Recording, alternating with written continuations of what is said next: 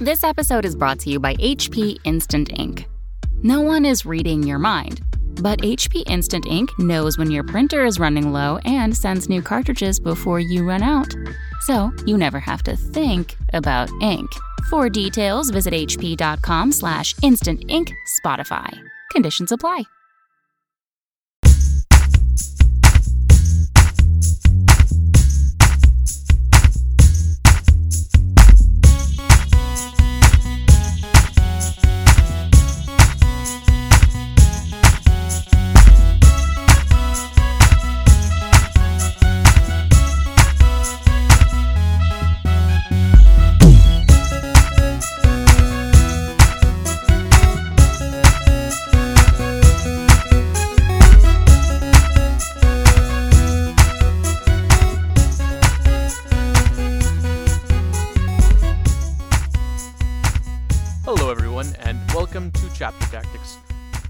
40k podcast which focuses on playing Warhammer 40k competitively at all levels of the game, and brought to you by Frontline Gaming, your one stop shop for gaming mats, terrain, GW product, paint commissions, and so much more.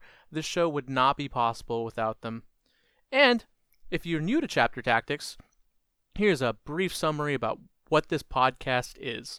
Essentially, Chapter Tactics was founded on the idea that there were not a lot of competitive 40k focused podcasts in the community. Uh, obviously, that's untrue. There are a lot of podcasts that do focus on the competitive side of the community or the competitive aspect. However, I found that not a lot of them focus purely on just competitive 40k.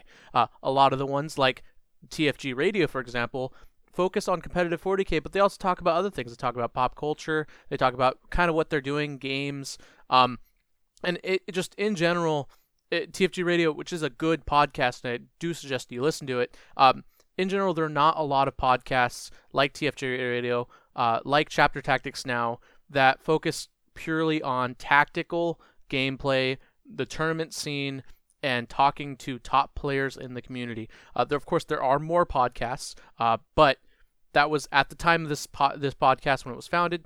That was primarily what this was about.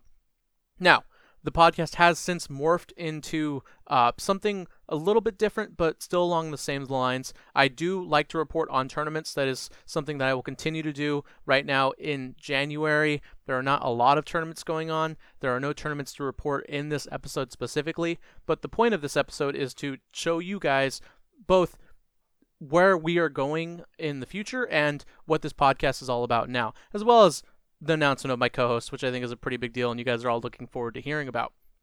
So, this podcast, tournament results, always, all the time, around the year.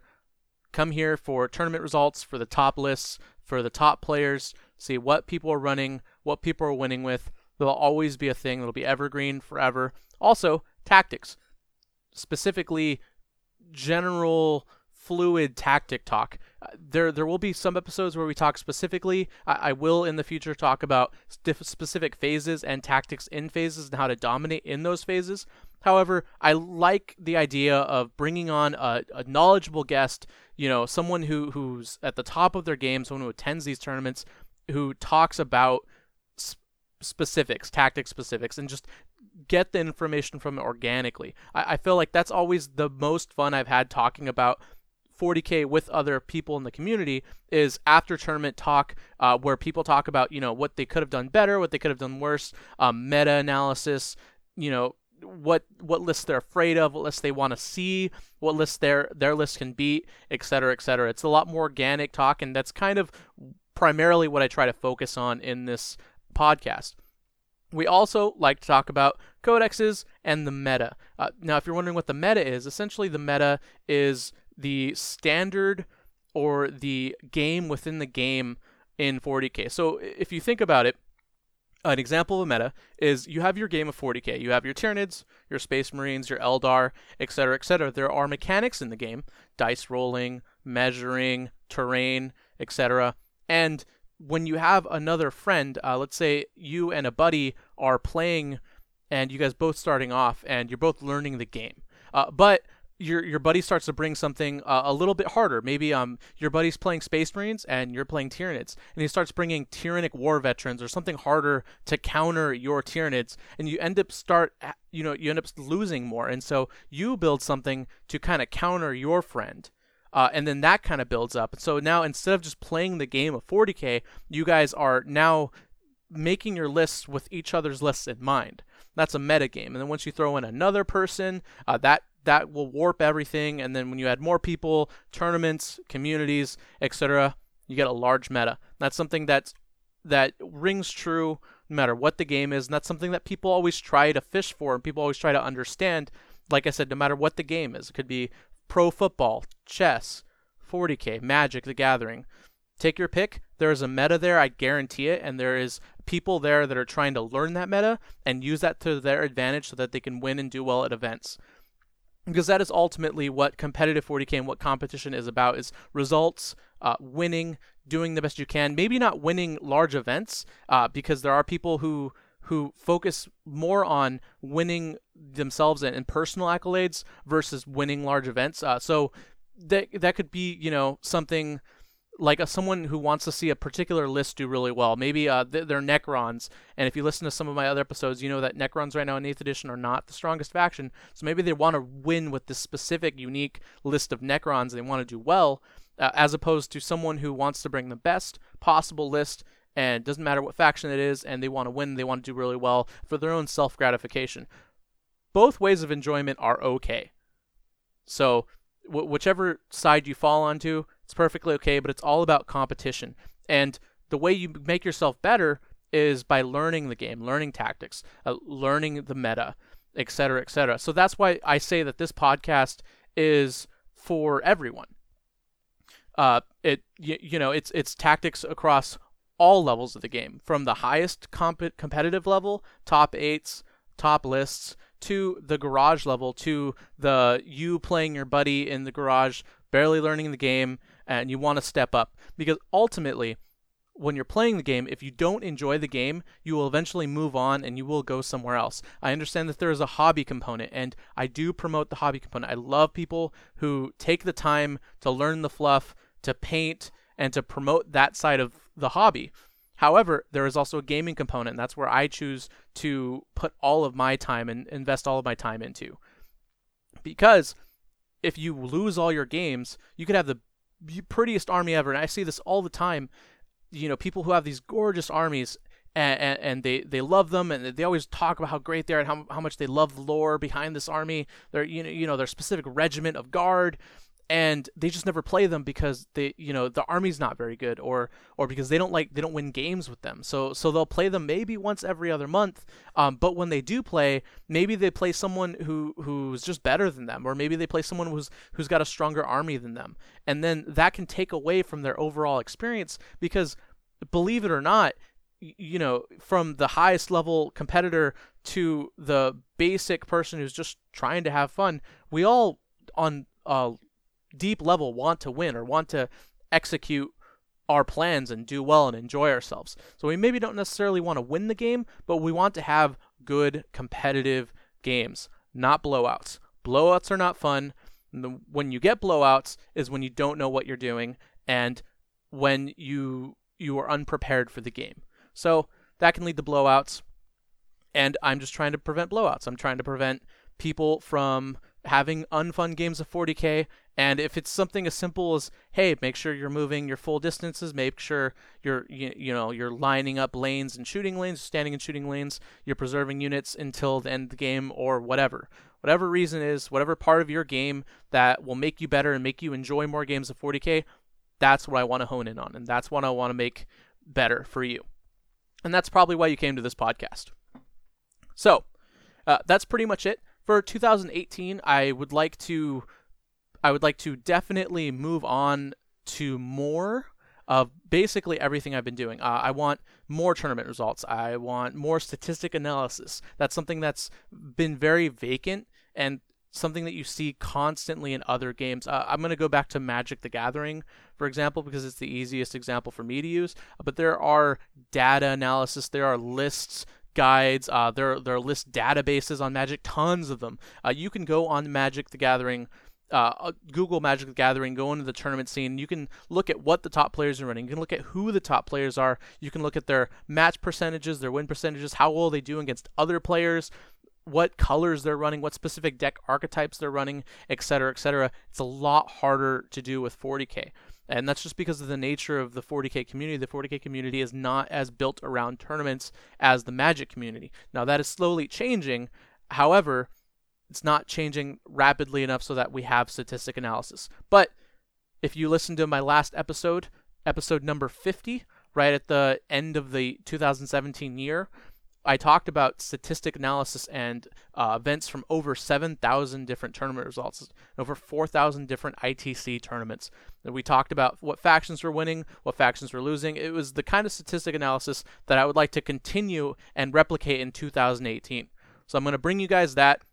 And finally, I want to focus more on tactics. I, I know I mentioned earlier that Chapter Tactics was founded on the idea of organic tactic t- tactics talk. However, I would like to, you know, do a little bit more specific things that people request on the regular. Uh, how you know uh, rules arguments, movement, uh, you know, salt phase, just different phases of the game, different elements that people want to specifically learn about. And I agree. I, I kind of want to learn about that too. And I've been kind of shying away from them, but I'm going to move back into them. I'm going to make more episodes specifically to tactics in 2018 for you guys to consume and enjoy. So I'm going to move with that. Now, how am I going to do that? It's a lot, it's a lot of stuff. More tournament results, more tactics focus, more statistic analysis is a lot for one guy to handle. Uh, first, I'd like to make the announcement. I would like I'm going to start accepting sponsorships. Uh, I'm I, am i am very much against uh, Patreon uh, support. I, I feel like you guys just your time investment and your downloads is enough. So uh, so I'm not going to start a Patreon. Um, I feel like I can still do this podcast on the regular on my own time, uh, but I would like a little bit of supplemental income for for the quality of the podcast to increase the quality of the podcast. So I'm opening up sponsorships. Uh, there is going to be a commercial, so I'm not going to take up too much of your listening time on this topic, but there I would like to start accepting sponsorships and then use that money to uh, maybe buy better mics, um, fund going to tournaments. I don't know. Uh, I, I'm gonna I plan on giving you guys something a little bit more concrete as people come in, but this is a very new concept. So let me go know what you guys think. If you guys like the idea, if you guys don't like the idea, and you know you want to call me one big sellout, definitely curious whether you guys hate me and hate my content or love me and love my content, love getting your emails. So, second announcement. I am going to have co-hosts, as you guys probably already read in that title. I, I, I say co-hosts because originally as you guys might know, I was going to pick one regular co host. Th- there were a lot of candidates. A lot of candidates fell through with making plans with them, some didn't. And uh, I apologize if I didn't get to you in time, but I think I found my my co-host choices. And so I decided to go with three people, three individuals who who have been consistent in the past and whose knowledge uh, of 40k and the community and tactics is something that I think you guys would love to listen to. These are people who have been on this podcast before, and they're think they're people who I I know I can rely on. So then that's the big thing is is not it's not charisma, it's not you know knowledge, it, it it's none of that. It's reliability. I, I wanted reliable co-hosts, people who who I message and who are always there and who I know who love this community and who already set a time a time and part of their lives to promote it and to grow it. So decided to go with that. The three people I chose are Jeff in Control Robinson of StarCraft Brood War and StarCraft 2 renown. I'm sure you guys have heard of him if you guys listen to my podcast. If not, there is an interview where he talks about himself. It's very good, it's very fun. I also interviewed Val Heffelfinger. Val Heffelfinger is someone who I feel was really dialed into the community aspect of 40k. It, he he knows what podcasters are doing what. He knows who's talking to who. He knows who's saying what. Uh, he's in the middle of all the trash talk. He's in the middle of all the communities. He, he's a great guy to have around. He's very passionate and he's been very consistent. Uh, I always reach out to him about podcast ideas, you know, tactics, etc., whatever, life stuff. You know, it doesn't matter. We're both big NFL fans, and he's always been there. And I feel like he'd be a really great co-host. And finally, went with Abuse Puppy, uh, Sean. If you guys don't know him, he writes a lot of tactics articles. He hasn't been he's he has been on the least amount of episodes out of the three of the co-hosts. However, I feel like he is overqualified. He consistently writes good articles on frontlinegaming.org where you can read them. If you just look up his name, Abuse Puppy, in the author's tag, you can read all of his articles. He writes a lot of good Tau stuff, a lot of good Eldar stuff, Blood Angels, everything. And he knows his stuff. He knows his rules. And I consistently have people telling me uh, before before I even you know thought about having a co-host. I always had people tell me you should get Abuse Puppy on. He really knows his stuff. I love reading his articles. You know, get Abuse Puppy on your show, etc., etc. Finally got him on the show. I loved him, and I asked him to be a co-host, and he said yes. So there are interviews for Abuse Puppy, Val Heffelfinger, and Jeff in Control Robinson coming up for you guys to listen to. We're going to talk about 2018 8th edition and where they all about, what their gaming philosophies are, where they come from, their backgrounds, what armies they play, etc., etc. It's a lot of really good talk. So, enough of this conversation. Thank you very much for listening. If you are listening to this episode and you like the idea of a competitive 40k podcast, if you like my voice, if you like listening to any of my three co-hosts, if someone pointed this out this episode to you, please share it. This episode is something an episode I'd like to grow and for it to be an evergreen episode that people can always listen to in the past just so they can know who these co-hosts are and what they're all about. I feel like that's very important. I listen to a lot of podcasts, and a lot of times I find myself wondering who these dudes who are talking are. Uh, half the time, I can't even really make out who's talking about what or who's who. Uh, so this episode is meant to give you guys a clear guideline of who is talking, what they're about, whether it's Jeff, Val, or Abuse Puppy. Anyways, guys, enough of your time. Email me, frontlinegamingpdpab at gmail.com if you like any of the changes, if you just want to talk tactics, if you have any listing queries, rules, questions, I accept all of those. Love getting your emails and on to the interviews.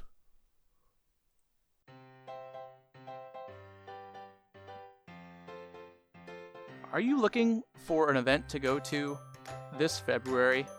Then look no further than the Barrie Bash. The Barrie Bash is a Warhammer 40k tournament that happens on the last Saturday of February in Barrie, Ontario, Canada. If you're looking for a reason to visit Canada other than tasting maple syrup and fighting moose in one on one combat, Barrie Bash is the place for you. They have a hard cap, so get your tickets quickly. Also, while you're at it, give Scarredcast a listen. Scary hosts the Barrie Bash every year, and it is always important to support tournament organizers and community leaders so that they can keep producing the content and events that bring everyone in this hobby closer together. If you are interested, there is links in the description on frontlinegaming.org. Here I am with my first co host, Jeff in Control Robinson.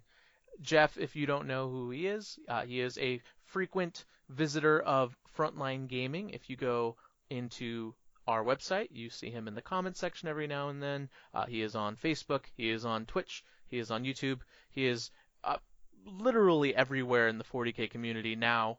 Um, he's a 40k competitive player. Uh, he goes to tournaments, and I feel like he is probably someone you guys would love to get to know. So, Jeff, say hi to everyone. Well, hello everybody, and thanks for having me, Pablo. Uh, thanks for being a co-host, Jeff. I really appreciate it. Uh, yeah. I, I, could use I could use the fan the um, the star power, so to mm. speak. Mm. Uh, you can be you can be my uh, if you listen to San Diego radio, my my Billy Ray Cyrus. He's a football player. No, San yeah. Diego Charger. Okay. Anyways, you get my point. Uh, anyways, I've got some questions for Jeff. We're gonna interview all three of the new co-hosts that that I talked about at the beginning of the show, just so you guys can get to know them a little bit better. Um, we're starting off with Jeff. Now, Jeff, tell everyone a little bit about yourself. Maybe let let them know who the real Jeff in Control Robinson is. Um. So yeah, as you said, I'm kind of all over the internet. That's because my main job and kind of what I do for a living is I'm a former professional StarCraft 2 player gone gaming personality, which means my bread and butter and, and kind of how I spend my day is streaming on Twitch, uh, in Control TV, where I play mostly strategy games, a lot of like XCOM, StarCraft, StarCraft 2. But then there'll be some Total War games. There'll be some stuff like that. So a lot of the RTSs and just strategy games. And when I'm not doing that, I'm traveling around the world, um, commentating or broadcasting on behalf of Blizzard for their competitive StarCraft 2 circuit called WCS. So this year I'll be going to Montreal, Austin, Texas, and Spain. Um, and then that all culminates in the championship at BlizzCon itself, which I've been doing for the last about 10 years.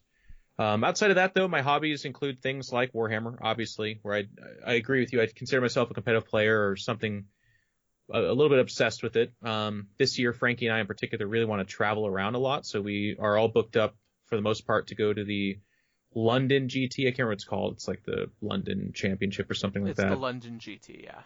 Oh, I nailed it. There it Yeah. is. Um, other than that, so I'll, I'll go to like Nova, loved it there. Always go to LVO, always go to the, the big California ones. Very fortunate to have such an awesome scene here. Um, but the drive this year is to make it out to some of these other ones. I want to go to Minnesota or, you know, a couple of these like really cool tournaments that are in these otherwise kind of random states, but just have great scenes and great competition and really dive into it. Um, and then other than that, I just read a bunch, play a lot of video games and hang out.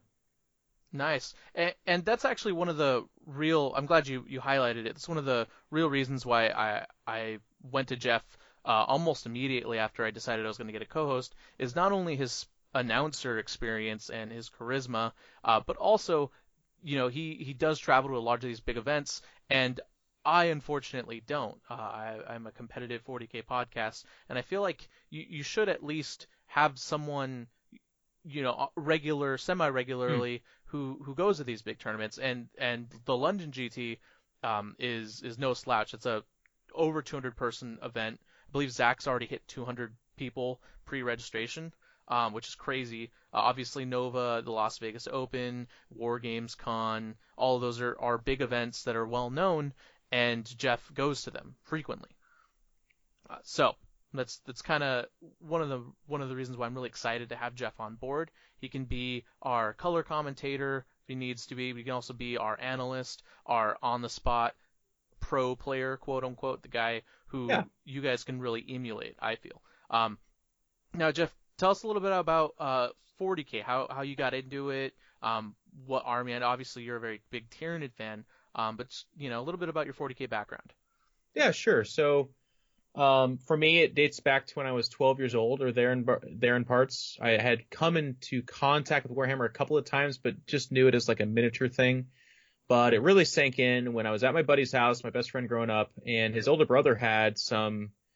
I can't remember exactly what I saw. I think he, I think he was a Dark Angel player back then. I think he had like a badass chapter master, maybe a dreadnought, and I was like, "What is that?" And he says, "Oh, it's Warhammer 40k." And he started showing me some pictures and some white dwarfs and stuff like that. And I and then when I saw the Tyranid models, I immediately fell in love with that old metal hive tyrant. I think it's really really cool looking, and especially as a kid, I was just like, "Well, I'm I'm doing it." So then it became this, and, and it's funny because uh, I think a lot of people have this kind of origin story with Warhammer 40k, but like, you know, I'm I'm a 12 year old and, and I didn't I didn't grow up in uh, Trump's basement or something like that. I don't have a bajillion dollars, so it was more of a like I mowed some lawns and now I can buy a box of Genestealers, or it's my birthday, so I got that big uh, Carnifex kit, you know, and, and it kind of trickled in that way. But in doing so, it really lit the fire of like loving what I was getting. Like every new kit I got, I dived into the rules and I we were playing these like uh basement games where, you know, now we talk about 1500 points or 2000. Back then we talked about like yours looks bigger than mine or whatever, you know, like terrain was a shoebox or something, but it just it just really sunk in and we really loved it. And it kind of grew from there too. We started making our own terrain. We had a board that we put on top of their pool table they had in their basement. One of my friends played Dark Angels or Dark Eldar, excuse me. Then there's Dark Angels. Then my my best friend played Orks. So we all kind of did different armies and we all played with each other and it became this big social awesome thing like it is now. And and that love just kind of kept going. But when I went away, when I went away to college, like for a lot of people, the game kind of took a back seat. Um, and it wasn't it was not until I was a professional StarCraft 2 player in Arizona living there that I was like, you know what? I want to buy a bunch of uh, Warhammer and get back into that. So I bought my entire Terran collection basically in one fell swoop. It was like, you know, $2,000 worth of boxes and put them all together. Uh, I'm a god awful, horrible painter. So I painted them all black and then pussyfooted around for like six months, not wanting to put paint on them to ruin them. And then I eventually reached out to this, and then I actually moved from Arizona to California, reached out to this company called Frontline Gaming that was recommended to me by somebody on Twitter. and uh, heard this like smoky, what I thought was a morbidly obese voice on the phone named Reece Robbins, and he said, "Yeah, we'll, we'll paint your models." And then I go in and I see this svelte silver fox, balding, you know, lizard of a man, and it turns out that the rest is history. nice. Uh, if you've ever met Reece in person and you've heard him uh, on a podcast, um, you, I, I don't think I've ever heard a story where where the person hasn't been surprised at all. Yeah, yeah. The, the voice does not match that body. Not it not at all. Um, but so that's really cool. So that, and that's that's great that that you were actually were brought into frontline gaming that in that way. And Reece actually tells tells me that story on the regular as if I'd never heard it before. Um, you know about uh, you know Jeff with his with his Twitter followers showing up, being like, yeah, I've got all these Twitter followers, and um, and that, that's really cool. It's kind of a cool thing we we mention every now and then at Frontline Gaming. And if you want to know more about Jeff, uh, I highly recommend a specific video on his YouTube channel in Control TV. Uh, it's uh, the the name, the title of the channel, and correct me if I'm wrong, Jeff, is uh, your e- evil geniuses or EG time with EG history video. Yeah. Uh, it, it's it's not only a, a, good video with a lot of insight into competitive gaming, um, because you know Jeff was around at the start of competitive gaming for for Blizzard and for StarCraft and for Brood War right? He he was around there, and he calls it you know the wild west of gaming um, at the time. And it, as as you explained it, Jeff, it sounds very much like the Wild West.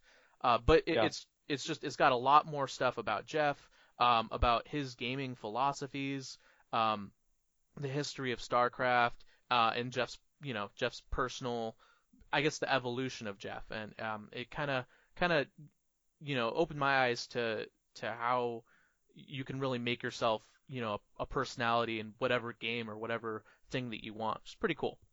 Highly yeah, recommend. thank you, Pablo. Um, yeah. Uh, so moving on to gaming philosophy, which I mentioned a little bit earlier. Uh, there are different gaming philosophies in the world, right? There there are people mm-hmm. who believe in tournaments, strictly tournaments. There are team people. Uh, there are people who don't believe that you should take games seriously, et cetera, et cetera. Um, just let us you know, let us know a little bit about your gaming philosophy and your competitive gaming mindset. Yeah, that's a great question. It's it's actually kind of funny because you know, speaking of Reece, um, I'm a little bit notorious for I would say my gaming philosophy because uh, he and I, whether he wants to admit or not, are actually very similar in a lot of ways. Um, when we play Warhammer and kind of where we come from with it, and really where we come from in terms of competition and gaming in general, because that is tends to be our form of competition. Uh, we're very, very driven and competitive about it. So if I play a game, um, like one of the best analogies for me is like playing poker, you know, uh, Texas Hold'em poker for free with no money at stake or something like that is one of the stupidest things I could waste my time doing in the world because there's nothing at stake. There's no urgency. There's, you know, all in. What do you got? Jack two offsuit. Oh, okay. Well, here we go. You know, like that's not fun or, or, or cool to me. Um, same thing with Warhammer. So when I play Warhammer, the most fun I have, and I, I, I legitimately get an adrenaline rush, and I, I feel good. I love the the drive of playing against another competent, strong player, but not too strong because I really want to win. No, I'm just kidding. But uh, somewhere in there is from competitive Warhammer, and that doesn't mean I think that it's the purest, best form. It's just for me personally, it's what I really enjoy. So oftentimes when I'm playing the game, I'm very furrowed brow. I'm very, you know, squinting partially because my eyesight's terrible, but also because I'm thinking real hard. I'm kind of quiet. Um, and I'm just trying to do everything I can to play as good as I possibly can. I also, as a bit of a seasoned veteran, because I'd call myself a like five or six year now competitive player, um, I'm I'm much more better about making my opponent comfortable as well. Like I, it's I, I'm not the kind of guy that like stands across from them and is like, wow, this guy looks like he wouldn't appreciate racial jokes, so I'll start saying these and really throw him off his game or something like that. It's nothing like that. I want them to have a good time too, but my ideal game of Warhammer is two people trying as hard as they can to beat each other while not cheating, while having a good time, and while being socially comfortable. That's like my ideal situation. Um, so when I sit down, when I when I play Warhammer, that's how I have the most fun, and, and that's where I say recent the the notoriety that occurs here is that um, Reece is a little bit more of a trickster. He definitely, you know, kind of emotionally leverages himself. He definitely makes some jokes, but then he'll also like kind of complain about something while secretly having this strategy that might win him the game if you're not paying too much attention to it and buying into his sob story too much. Um, so we're we're kind of a funny pair that way. But at the end of the day, we both really want to win, and we play really hard to do that. Um, and that throws some people off because you'll go to a Warhammer tournament, you'll play some people where they're like, "Hey man, listen, these are just dreadnoughts. I'm just here to hang out, okay?" And I'm over here like, "All right, well, what's the armor value of that dreadnought?" They're like, "Yeah, okay, hang on, you know." Mm-hmm. So di- different thoughts. well, you you came to a competitive 40k podcast if you're listening to this podcast, so I imagine you heard, uh, you know, pretty much what you wanted to hear or what you would expect yeah. out of someone, you know, of Jeff's background. Uh, but that and that's I, I feel like it's important to to have people in the hobby like that. Uh, you know, Jeff Jeff isn't someone he's not a, a dirty neckbeard who you know whack who who wants to drive people away from the game. Um, but Jeff, you are very much an intense player, and that intensity comes off in when you, you know in your conversations about 40k uh, and um, playing the game. Uh, specifically, yeah. you know, if we're talking about something that's bad or that's good, uh, you know, your passionate, your passion for winning and your passion for the game is something that translates into tactics and into knowledge that people want to hear. Uh, yeah, and if I if I could just add too, it's kind of interesting because in the competitive scene, I think there are, and I'm not uh, looking down on this or anything like that, but there's people who specifically want to win and the army or the tactics or how they get to that isn't really you know there's, there's like a little bit of flavor there they care a little bit about it but it's mostly like how do i win? That's the most important part. And again i'm not looking down on that but for me personally i have a giant admech collection and a giant tyranids collection.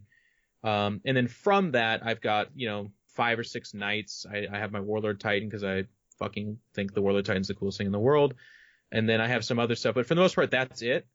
And that and it's because I didn't like collect either Tyranids or Admech because I was like, this is it. This is the future of Warhammer. This will be the best ever. It's because I was like, holy shit, zombie robots and giant robots is amazing. And then with Tyranids, that's like everything I love about sci-fi, but you know, alien lore. It's it's of course bled into being Zerg and StarCraft. It's it, anyways, it's all over the place. That's my favorite stuff. So from that, I try to win and I try to create lists and I try to I have my thing. I like big monsters. I like, you know, that kind of stuff. So I'm again, I'm not saying that to make myself better than others. I'm saying that because that is also very important to me. Like if you see me as a competitive player, I'm a competitive Tyranids or Admech player. I'm not a competitive like I didn't borrow Eldar from my friend or I'm not piecing together Imperial Soup because that's the the flavor of that month or whatever. You'll never see that from me. Okay. Which uh, is a little bit different. It's a little bit interesting, I think. It, that is interesting. Um, you know, while we're on this subject, uh, what what are your opinions on Eldar? I think they're cool. I think they were um, underrated in a lot of ways. I feel like people were pretty down on them because they were definitely very powerful in seventh and, and, and powerful in a different way too, where like um, they could have some pseudo invincible units, or they had some units that if they hit you, you just died, right? Like uh, like Wraithguard and stuff like that. Like if that got out and just shot you, you're dead. Hmm. Um, and, and, that was kind of like the Eldar way. Was it felt very one sided. So in eighth edition, it kind of took some feeling out and some balancing because it needed to be that way because if Eldar takes any damage with them all being for the most part toughness three, you know, one or two or three wound count models, they're gonna they're gonna die, right? And they're not really the kind of race to like trade out with people. So it took some feeling out, but now I feel like the kind of cool balance that they have is they have really dangerous weaponry, which is the Eldar way, but they're harder to hit. They have a little bit more defensive values. They have some. They have probably the most powerful psychic powers, or at least close to it, behind uh, the chaos stuff. Um, and, and they're they're different, but they're fun. I, I, find. Other than, of course, what's all over the place right now, which is Dark Reaper spam and, and Wave Serpents or um, towers. Well, shoot. Um, I was going to ask you about what you thought about them fluff wise because I believe you played Protoss. Um, yeah. And and uh, you know you, you, struck me as a very not Protossi player, but you, you came off with uh, you know with this big like fluff focus. Like I've got these Warhound Titans and I love these Tyranids, and I was like, well then why did you play Protoss? but instead I got uh, an insightful analysis on a faction. Um, so that's what you get with Jeff. So you know, I'm gonna try hard. Me. I'll give you the serious answer. If it's if it's not overtly a joke, I'll probably re- read it as yeah. uh, a very serious question and then go as following. Well, I, I think the folks at home got something better than a, a cheesy Pablo joke, anyways. So we're good there. Now, You mentioned Eldar uh, in Eighth Edition specifically, so I think that's a perfect segue to get into Yeah. the second part of the interview. Uh, how many editions of 40k have you actually physically played through? Yeah, I would say I get to claim fifth edition and onward. Um, like I was saying earlier, I definitely played before that, but it was like reading the codex and then creating our own game of Warhammer, kinda. We didn't we didn't go to shops for the most part. We didn't do any tournaments at all. Um, but fifth edition was my entry point. Reece kind of took me under his wing and, and taught me about competitive Warhammer.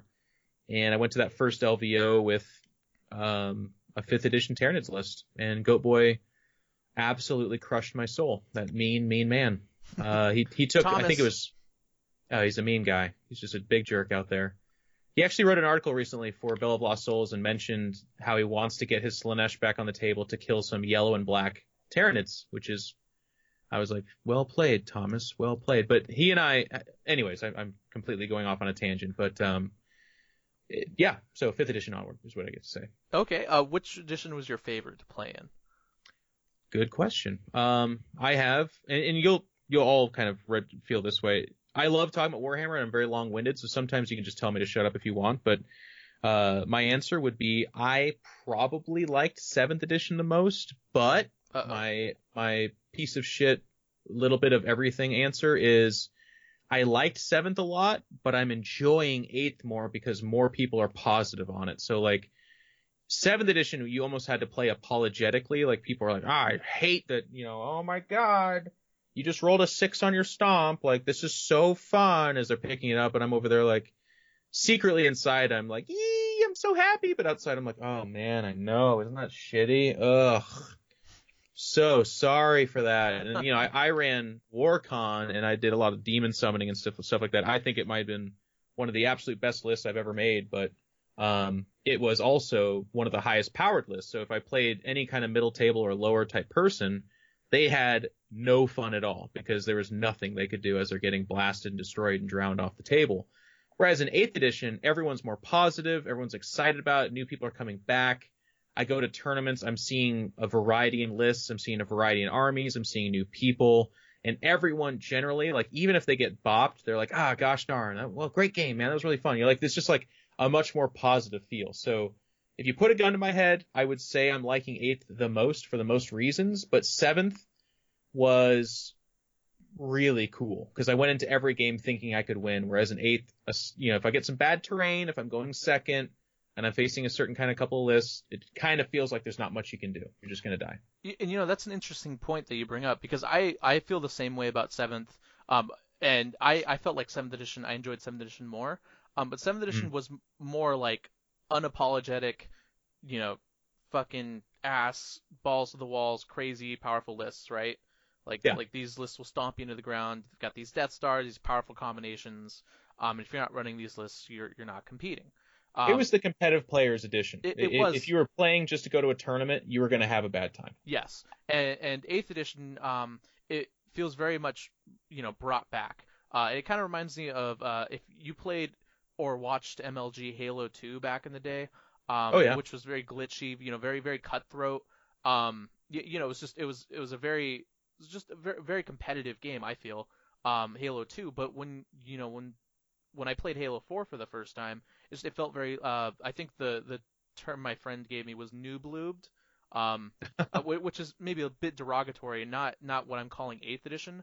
Um, but Halo 4 just it felt very beginner friendly. It felt very easier. You know, the the aiming was a little bit better. The sensitivity was toned down because I play in max sen- sensitivity on any first person shooter games I play, no matter what the game is.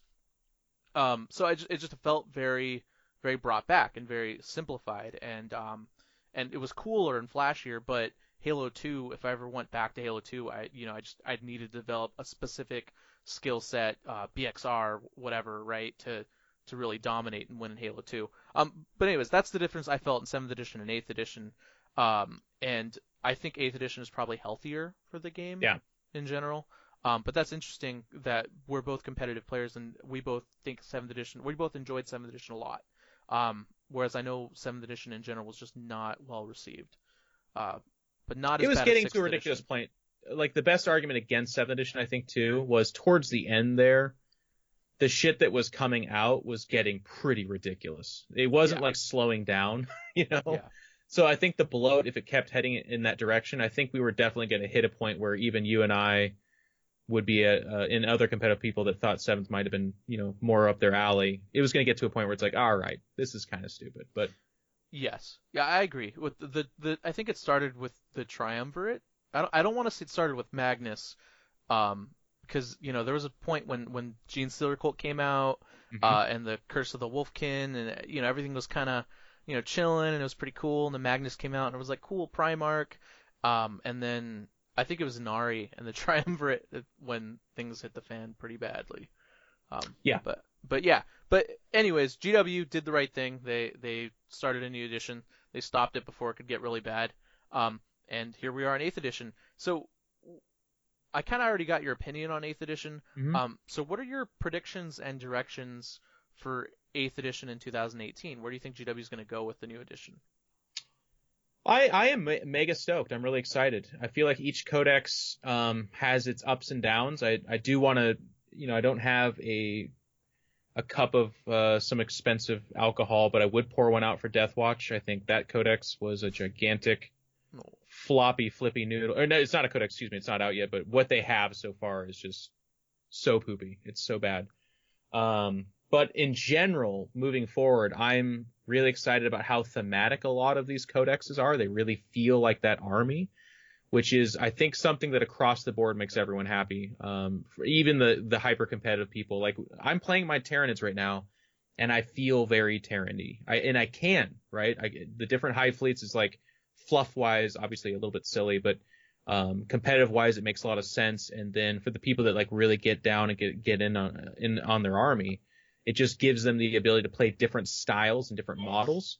Um, even with my Adeptus Mechanicus lists, like my biggest thing is I field a list of 2k points and I'm like, okay, that's really awesome, but man, I want to use these Electro Priests. I want to use these, you know, these other things. You, I think with every codex for the most part, you have units that you cannot fit into your list that would be so cool to play with, and that's an amazing problem to have. So I hope that that continues to happen, and I hope that by the end of this year, everyone for the most part has their codexes and feels feels like what I feel like with each of mine, which is just that I've got all these options, I've got all these different ways to play it, and I'm really excited about it. And I do think it's going to go in that direction. Um, I, I think the smart money is that there will be a couple of a couple of stinkers. There's going to be some poopy ones, and, and already we've kind of people be like, "There's gotta be. We already have some stinkers." It's like, yeah, okay. So there's definitely codexes that are more powerful than others. There's just no question about that. But I still think we're in a better place than we were in seventh in terms of disparity, where it was just like you just flat out couldn't play some units. Uh, even middle or lower tables, it just wouldn't be fun because they would just get shat on. In eighth edition, even your worst units are somewhat playable, so that's pretty cool. Um, so prediction wise, I don't know if you're looking for something more specific, but that's kind of what I, I'm just very optimistic, very up on it. Okay, so so more of the same from what GW's done so far in the last six months, pretty much. Yeah, I think like, and I don't know anything. I, I haven't actually read the leaks on the demon stuff coming out, but I think it'll be more of the same where it's like you would be encouraged to run a a Khorne detachment and then also have Slaanesh or Tzeentch or whatever, but it's not gonna, you know, like you could run a solo uh Slaanesh list, but you probably are encouraged to diversify. I'm seeing that being the common thing, and maybe I'm talking here like Jeff. Actually, they just released that they totally want you to play only Khorne or something like that. But it's like un- until that gets said, I don't think so. I think even with like something like uh, Necrons, you're going to see the reanimation uh, detachment, and these guys hit harder, and these guys are way into Lychguard and stuff like that. And I think you're going to see a lot of people having to diversify their list that way. I think that theme will continue. Okay. Uh, and onto onto the other aspect of 8th edition, which is the FAQs and the ratas and the chapter approved. Um, coming from uh, a video game background where that that's the norm and that's expected with patch updates and stuff. Yeah. Um, what do you think about that? What do you think? How do you think GW is going to handle that in the future? Are they going to do well? Are they going to do poorly? Well, one of the coolest things is, is they've actually already released a schedule talking about their outline plan in terms of FAQs and um, chapter approved and stuff like that. and I love it. I'm excited about it because the game does need that kind of organic rule adjustment. I think it'd be way. I think the alternative is way scarier, where they just don't address it at all, and then we're all kind of left being pessimistic, or they come out and say there will be a chapter approved on the fortnight of the fifth year on the second tri. You know, like it's just like really long, forever period of time where you don't get that, and a lot of us already experienced that, where Games Workshop was very non-responsive, was very hands off and the game had some ridiculous situations where some codexes fell so far by the wayside you just never saw them. Or like what, happened with my Tyranids, you had to have Flyrants, maybe Molochs if you're feeling pretty cool, and then a couple other things, and that was it. And even that became shitty, right? So I'm happy that they're keeping their thumb on the meta. They're they're reaching out and working with public figures to kind of find out where the game needs to go.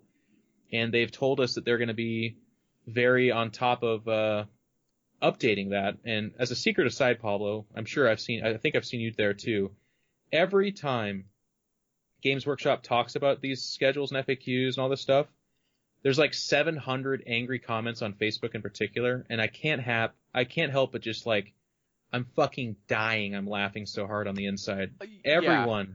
was complaining forever about Games Workshop never changing anything, and now they're like, and now you just I just bought 300 dreadnoughts and you're changing that? you son of a bit. Like I've, I see people dying on hills on Facebook. They're just like, well, this is the last straw. I have to buy two more chapter approves and there's an FAQ that's a digital version bi-monthly. And it's like, yep. That's the guy. That's the guy that was also upset about them never responding to anything. Some people just gotta be mad, man.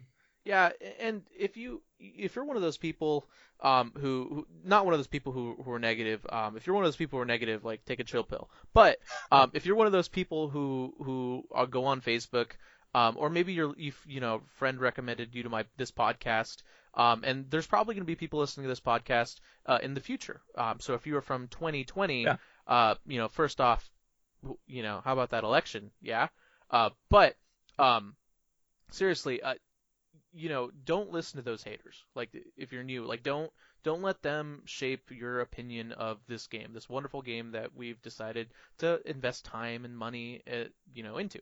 Um, yeah. You know, form your own opinion. Go go. Well, there's plenty of social media. There's plenty of places you can go online um, to get your 40k fix and to get a good idea of what this game represents. Um, so oh, that's that, great that's advice. It.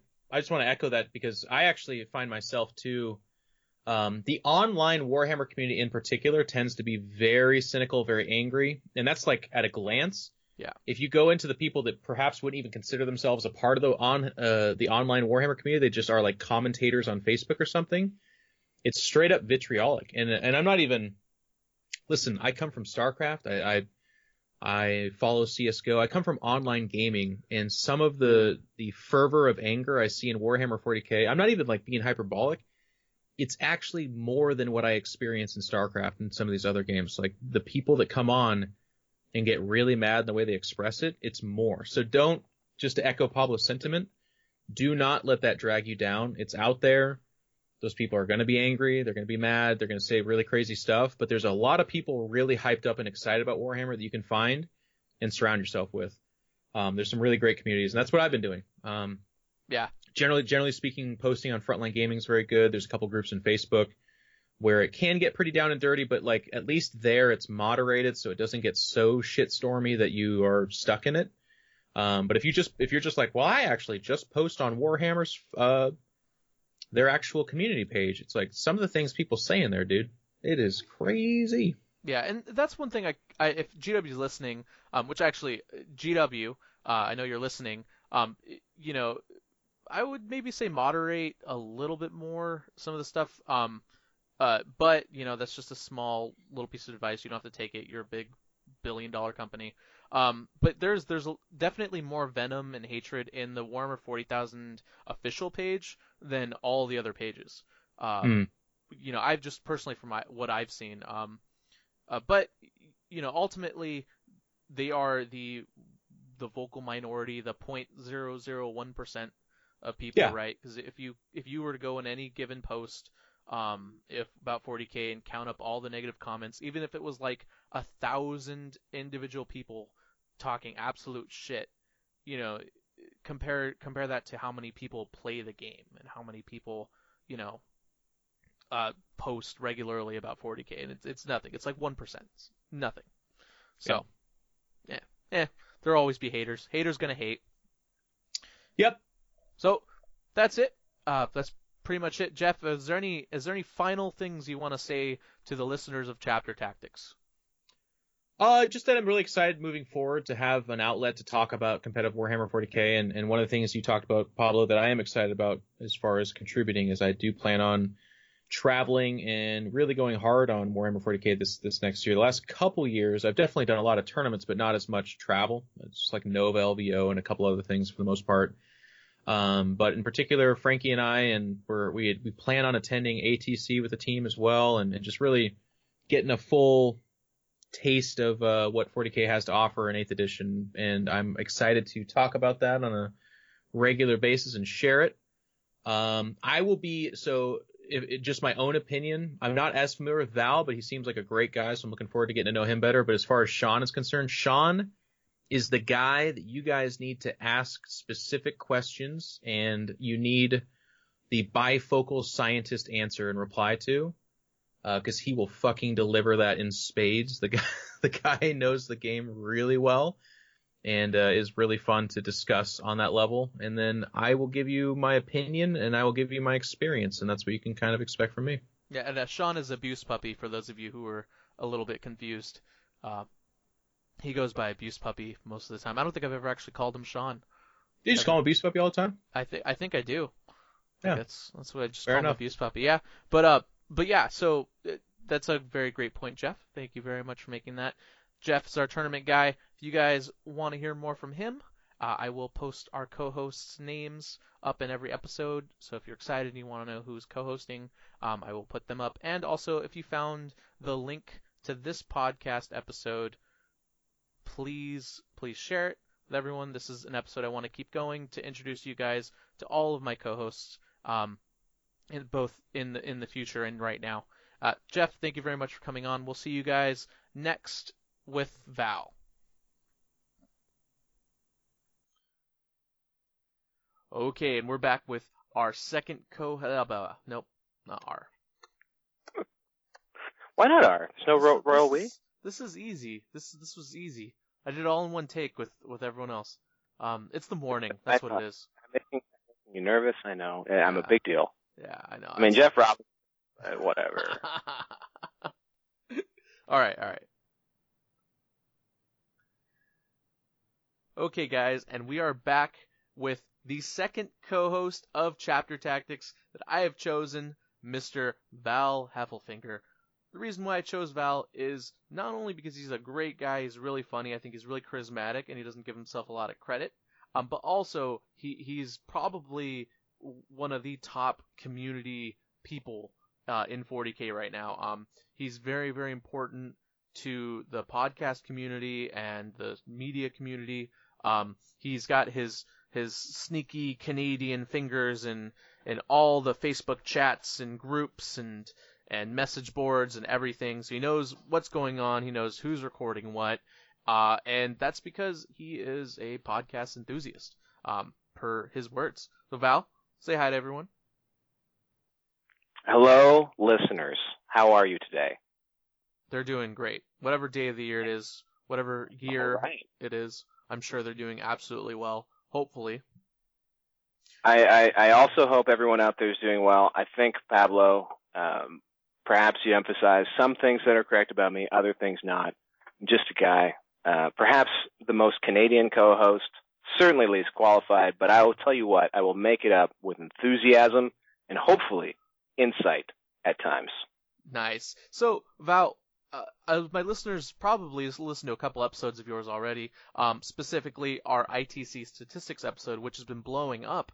Uh, they know about you as a kind of as a 40k guy, um, but what about you, like personally? Like, tell us a little bit about yourself. Where do you come from? Where Where do you come from? I've come from Toronto, Canada. That's where I uh, that's where I grew up and was raised. Went to uh, university pretty close by to here. Um, you know, I've, I've traveled. I spent a lot, of especially extensively in the United States. Uh, I am in finance. Uh, so that's maybe where I get my love for spreadsheets. Um, so yeah, that's kind of where I come from as far as my like, uh, you want me to talk about my gaming, where I came from? Yeah, whatever you want to talk about, man. Yeah, so I mean, on on the 40k side of things, I originally, I think a lot of like a lot of people, I had exposure when I was very impressionable. I want to say like 12 to like 18 ish. I was playing 40k quite a lot, especially in the summers with my pals in the basement. And uh, but I kind of dropped it like a lot of people do when uh, I was trying to build a life for myself and go to university and trick a mate into uh, settling down with me. So uh, I guess somewhere around three years ago now, probably two and a half years, about the first year into into set into seventh edition, I was um, enjoying or actually not enjoying my first ever grown up like PC gaming rig. Had a job. I was like, I'm gonna, I'm gonna build the best PC rig ever. It was like a dream of mine forever. And I was playing Battlefield 4 at like top settings and hmm. I was instantly dying like every single spawn and get shot face. Like no one could eat bullets better than I did at um, Battlefield 4. I would watch. This is where I discovered what Twitch was. I was watching some YouTube videos. I was actually doing a lot of the things I've tried to do in 40k to get better, but uh, in 40k, like I feel like I've made some progress. In Battlefield 4, I got worse, and I was just le- at the end of every night, I was basically taking my headset off and being like, "This fucking sucks. Good God, I hate this." And then I said, "Why am I doing this to myself?" Which I've asked a lot of people who play 40k. Why are you doing this? And so I said, I got to find something else. Wonder what's happening in 40k. Worst question I've ever asked Google. I saw things like the Dakkajet, which didn't exist at the end of, uh, in the middle of third edition, the Stompa. Hilariously, all the things at the time that people were really upset and complaining about just instantly captured my imagination, and I just got sucked down this rabbit hole to the point where 40k, like probably some of your listeners, has just become my, like it, it has become my spare time. You know, like the the thing I want to watch stuff about. It's what I want to read about. It's what I'm you know, I, I've created an alter ego on Facebook so I could join all the groups I wanted without weirding out my own friends and family. So like, I, it's, it's, uh, kind of a, an all-encompassing thing and I'm, and I'm really into it. And one, one of the things I really particularly love, aside from the game and the way that captures my imagination, is this really, I've never really been involved in like a tight subculture, if you know what I mean. Like you talk a lot about like, uh, I used to play Pokemon. You were involved in the Magic scene, all that. I've never really been part of a fandom or like, I don't know, like just sort of a like its own like subculture, which is community. what the 40, yeah, like a community subculture, whatever, uh, which is what 40k or Games Workshop in general is, because people who like it like it a lot, and I love observing and taking part in a lot of the conversations about like how do you play this game, what's the best way to play this game. I love seeing how people react to new things as they drop or evolve. Um, I, cause it's, to me, it's such, it's such a cool thing and very analogous to, you know, real actual life where important things happen, uh, except it's just toy soldiers. So I can, I, I've, I found myself, I've learned a lot of, I would say like real life skills. I've made a lot of, uh, real life connections and insights through my obsession over this game, which I think is pretty fun and cool. Nice. And um, so when you're playing the game, or or when you when you're playing when you started playing Battlefield 4, and you got your rig, um, you know, and, and you're you're trying to harken back to the Val Heffelfinger garage days of old, uh, back when when life was a lot simpler and gaming was definitely a bigger part of your life. Um, yeah. What what what's kind of like your gaming philosophy? Like, what do you get out of a game? What do you what do you enjoy out of a game? Why do you why do you think people game? Why do you game? Um, so I, there's a, a PDF book, uh, novel I read, um, that kind of actually put to words something that I'd felt for a long time, and it's called, uh, uh, Playing to Win, which is about, uh, competitive gaming specifically. I recommend it. It should be required reading for anyone who's into this podcast. Um, you can, you can Google it. I'm sure you can find it for free, but by all means, chip the author a few bucks for the PDF. Um, but, uh, yeah, so in Playing to Win, he basically talks about um, how games are um, a, a, wonderful world to experiment in, and I've always been obsessed with games. So like if, and usually it's strategy games or something with moderate skill. So for years I was, uh, you know, hyper obsessed with golf. I was uh, also really, really obsessed with, obsessed with fantasy football. I'll still play both, but much less, uh, you know, uh, intensely. Gotten better at both as a result, by the way.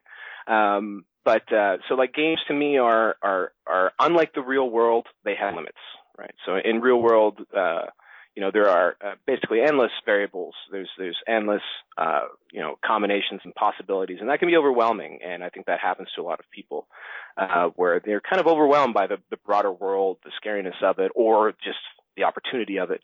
In a game, you know, your options are narrowed down, and so you can play within that box and make decisions and push the envelope of that game, uh, and figure things out in that game in a safe way.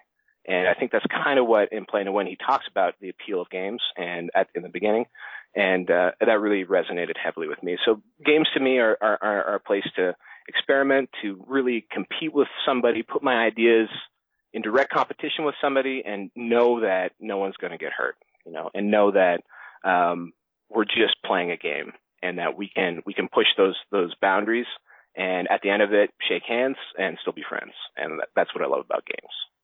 Hmm. That's that's beautiful, and that's actually a really good read too. I I highly recommend it as well. Um, so as you're as you're uh, you know, thinking of these winning combinations to uh, beat your opponent in a healthy way, uh, what armies do you play? Do you use and kind of gravitate towards uh, to fulfill that need? So I think um, one of the concepts of, of, of playing to win is, you know, you shouldn't first and foremost, if you're playing to win, if that is really your objective, that you, you know, you don't limit your options, right? So in, one thing I do love about 40K is that we often are self-limiters because of the factions that may or may not appeal to us. So for me, when I came back to 40K, first and foremost, what I did was I rebuilt my WA, uh, now called WA Two Chains, um, that's named after my war boss. Two Chains is my war boss. Um, and, uh, after that, um, I got really heavy into buying and selling minis to sort of supplement my supplement my ability to to meet my voracious appetite for them. And in, uh, when I discovered tournaments, I realized Orks were not going to be a lot of fun, unfortunately, because I, they didn't have enough moves. I wanted to still play something a little not top tier because I don't know why. That's just what I wanted to do. So I went to Tau. So I actually competed at the LVO last year. And in most of my events with Tau, I've got a really nice um, seventh edition collection. we'll see how uh, Codex changes what what is good. Uh, but uh, great closet full of minis that I'm not really using anymore because I'm really not that into them. They're more like a set of golf clubs to me. You know, like it was more uh, the army that I thought was the most appealing in last year's meta. Uh, and then outside of that, I got armies that I have just because I think they're fun and cool. Like I've got uh, Grey Knights, and I have a never-ending hobby project uh, that are um, Elysians.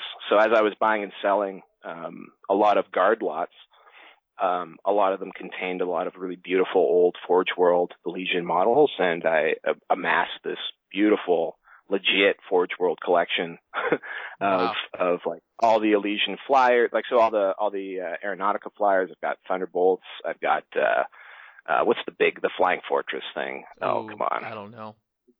It's the it's the it's the crown jewel in my my my resin collection. Uh, but the uh, uh, Marauder Destroyer. Um, I've got uh, you know vultures and all like all the flyers because flyers were the thing that really actually did bring me back into 40k. So I thought they were so cool. So I have this air cav awesome Elysian army that I've always been meaning to paint next, but I keep getting caught up in in chasing what I think the best unit for Orks is. So that's what's had my attention lately. nice, nice. I never even knew you had an Elysian army.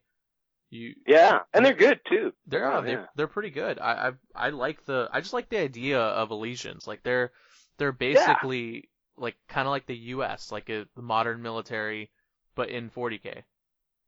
Yeah, exactly. Well, they're air cav. They're like air cav and yeah, you know, air security.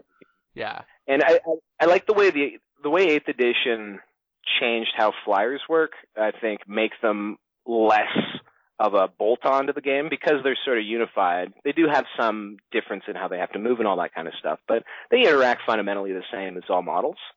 Uh, so it's it's it's a little bit more like running a tank company now. Mm. Uh, whereas before you were really running a weird thing if you ran all Elysians. So I, I really really do like the way Eighth Edition took the the flyer rules and kind of you know like everything sort of made it all part of the same unified rule set. No, it's definitely made everything a lot easier. Uh, so speaking of Eighth Editions, good segue. How many editions of 40k have you played through, Val? So I've played. I, I guess the first edition I ever touched was second edition. The first game I ever played was against a, a friend of mine who I've lost touch with since, and never actually played much 40k with. Uh, with second edition, um, like the cardboard Ork uh, dreadnought versus the like pack marine standing with the bolters on her chest, and it was literally the starter box set. Like two kids, I think we were like ten or twelve. No, it would have been twelve, like I said before. Uh, and uh, I remember thinking um, how impossible it was to kill something with a three up armor save, like in that like test game, because you know you had like Orks with with pistols, and they were, I was like, how? Because he just never failed a three up, and I just thought like three up armor saves impossible to beat. That's what I remember from my first game. Uh, and then from there, you know, um, I, I like again, I had the bug pretty hard, but you know, you're a kid, and in those days, just like now, although I, I don't know, it depends on what kind of a kid you are. You know, it would be uh, hard to build up a collection. So actually, my first batch of models were secondhand, although I I kind of forgot that. Uh, and it was an Ork army, blood axe Orks, uh, second edition models, tiny rhino, all that stuff. And then uh, when Gorkamorka came out, I built uh, Gorkamorka came out and then left, and then all the hobby stores cleared their Gorkamorka stuff. So I bought all the Gorkamorka bits. So my first army was really made up of a lot of like these cool uh, Gorkamorka Mad Max Ork, Mad Max Orks, uh, which is kind of that aesthetic, by the way. And maybe people don't realize like modern Orks, that sort of like rusty, ramshackle look, uh, kind of came from, was established during the Gorkamorka phase. And hmm. then third edition drops, and that's when you get that really sort of the more grim, dark style Orks. Before that, they were a lot more freewheeling, a lot more clowny, um, used the same weapons as as uh, as like humans did, and all that kind of stuff. So that's where you get the grim, dark Orks, and I love them even more. And I got into those guys, and then uh, those guys got put into a box until uh, about 20. What would have that been? 2014, spring of 2014. Um, and to this day, there are there are five or six Burnas, like pewter Burnas, and I think four Meganobs that I have from my original collection, and they're in active duty, so they actually see the table today, nice. which is fun. uh, yeah. so, oh, and two Nobs. I, I, I redid two Nobs for War, Warzone Atlanta. Uh, the uh, 1999, 1998 Games Day uh, Nob. He's a he's a really cool guy. Again from and then another one from Gorka Morka. They're tiny now, so I put them both standing on like ammo crates. Okay. So so you said 2014, so you didn't actually play fifth edition. That's correct, actually. Wow. Um, so I had no I had no concept of I, I I remember we popped. So like me and the guys who used to play, I'd say like somewhere around third year university. I had a job where I was uh like sweeping trash around a mall. It was one of my favorite jobs actually. and uh and for again, that was the last time like 40k kind of popped into my mind, and I think that was the beginning of fourth edition.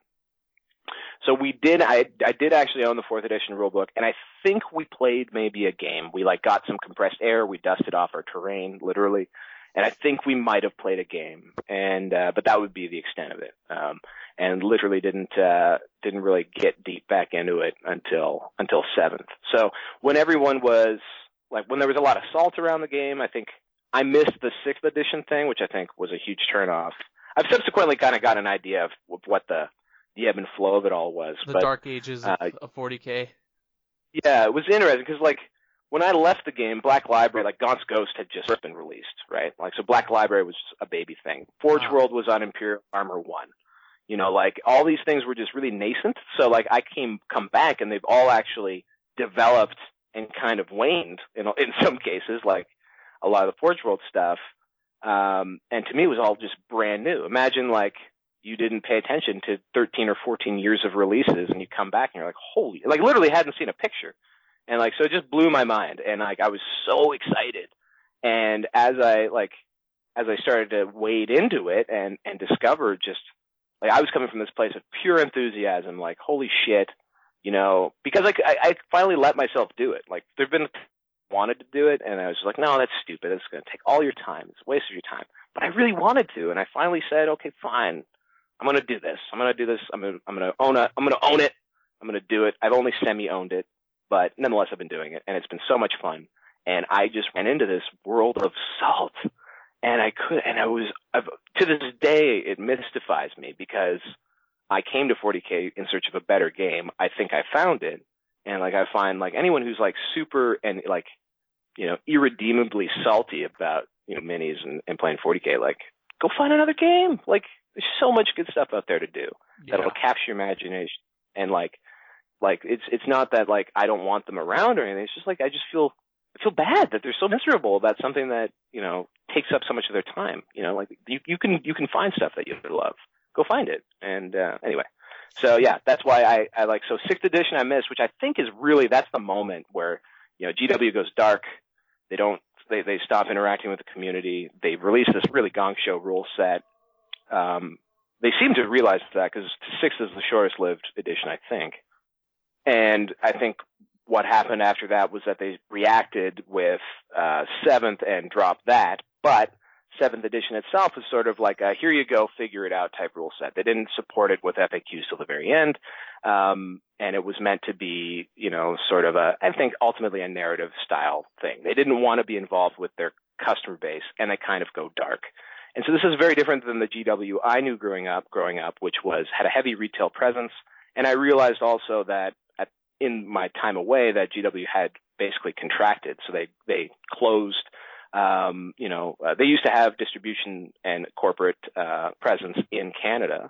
And that was centralized into, uh, I think, into Tennessee. So they closed Baltimore. There's all this restructuring that happens and GW really contracts away from its, its, its customer base.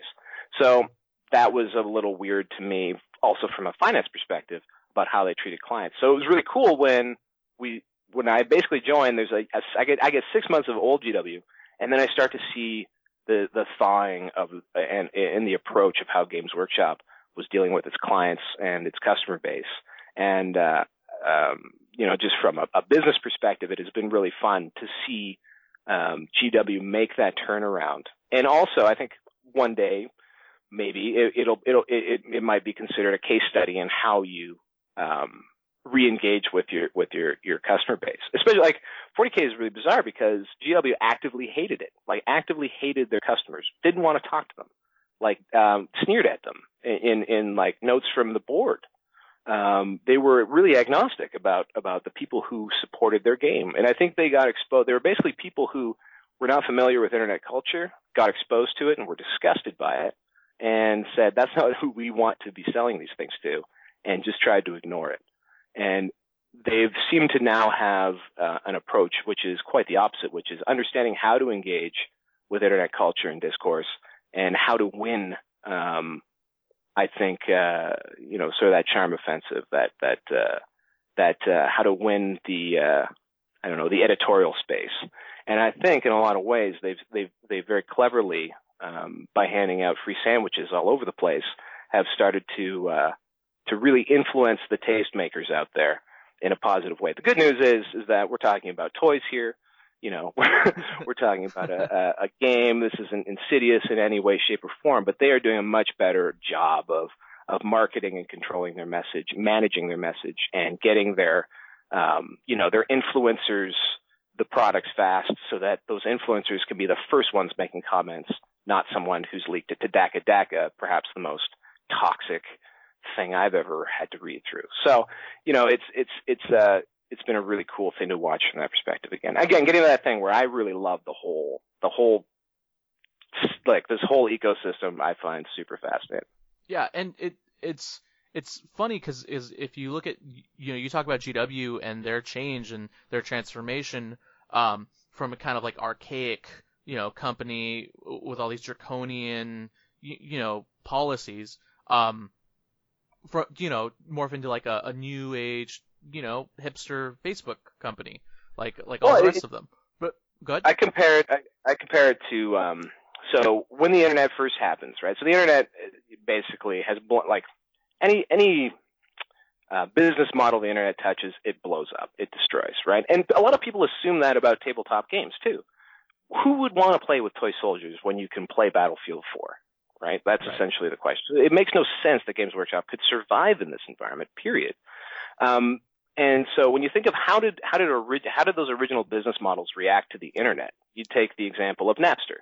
So like Napster comes out, gives away something that used to cost 20 bucks to buy, you know, 10 songs, gives it away for free.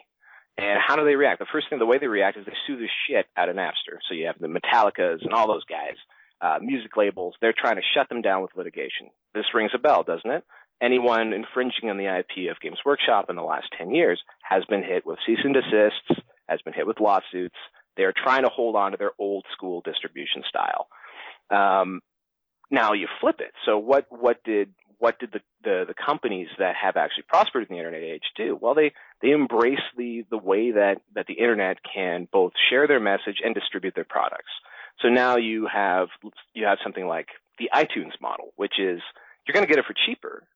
So, uh, and you're going to get it in a much more convenient way and you can do it legally and you can get it straight to your phone. You don't, you, everything's going to be managed in one spot and suddenly people can buy music again at a fair price and they're going to do it even if they can still get it for free if they jump through some hoops. So Games Workshop, I think, has gone from being the first version, which is the way you fail. You know, that's the way you, uh, you know, become a dinosaur and, and this becomes like, uh, model trains. And they have now become more like, um, uh, you know, uh, depending on who you talk to, you know, they may or may not have seen the light completely, but they're definitely making a lot more positive moves for getting the product in front of more people and considered by more people.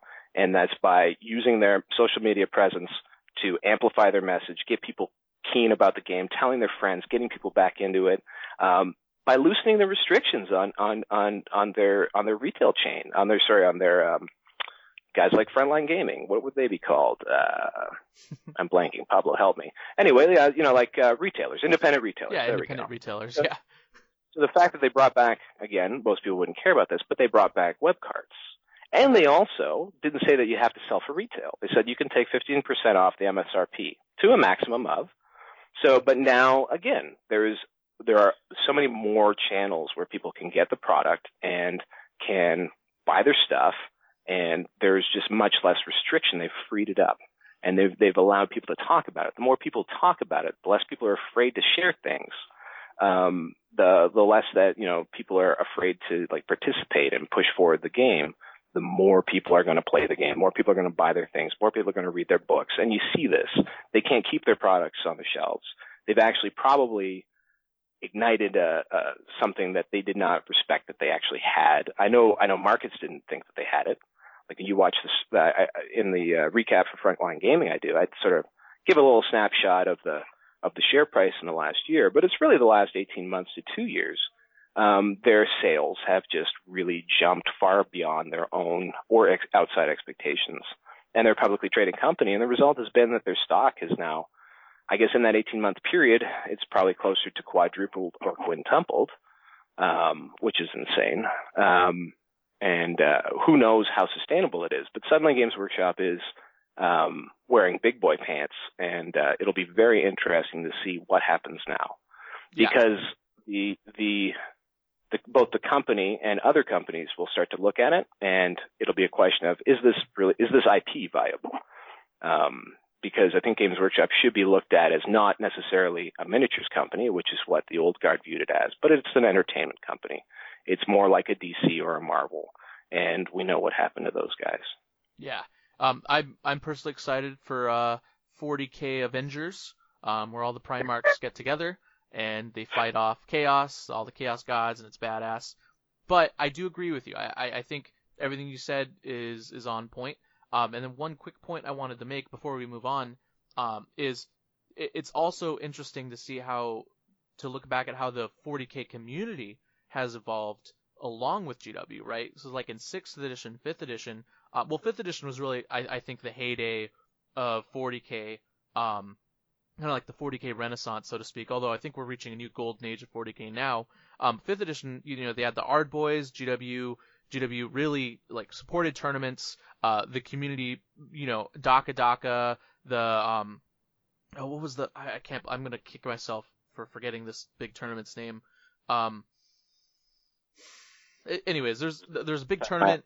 What was that?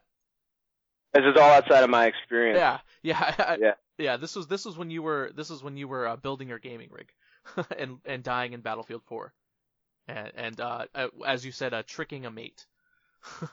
um, but uh, but uh, it, it, there was there you know there was these big tournaments. Um, you know, players are really starting to build up their fame. Um, in this time, right? And then you know GW just backed out. They're just like, you know what, we're done. Sixth edition happened.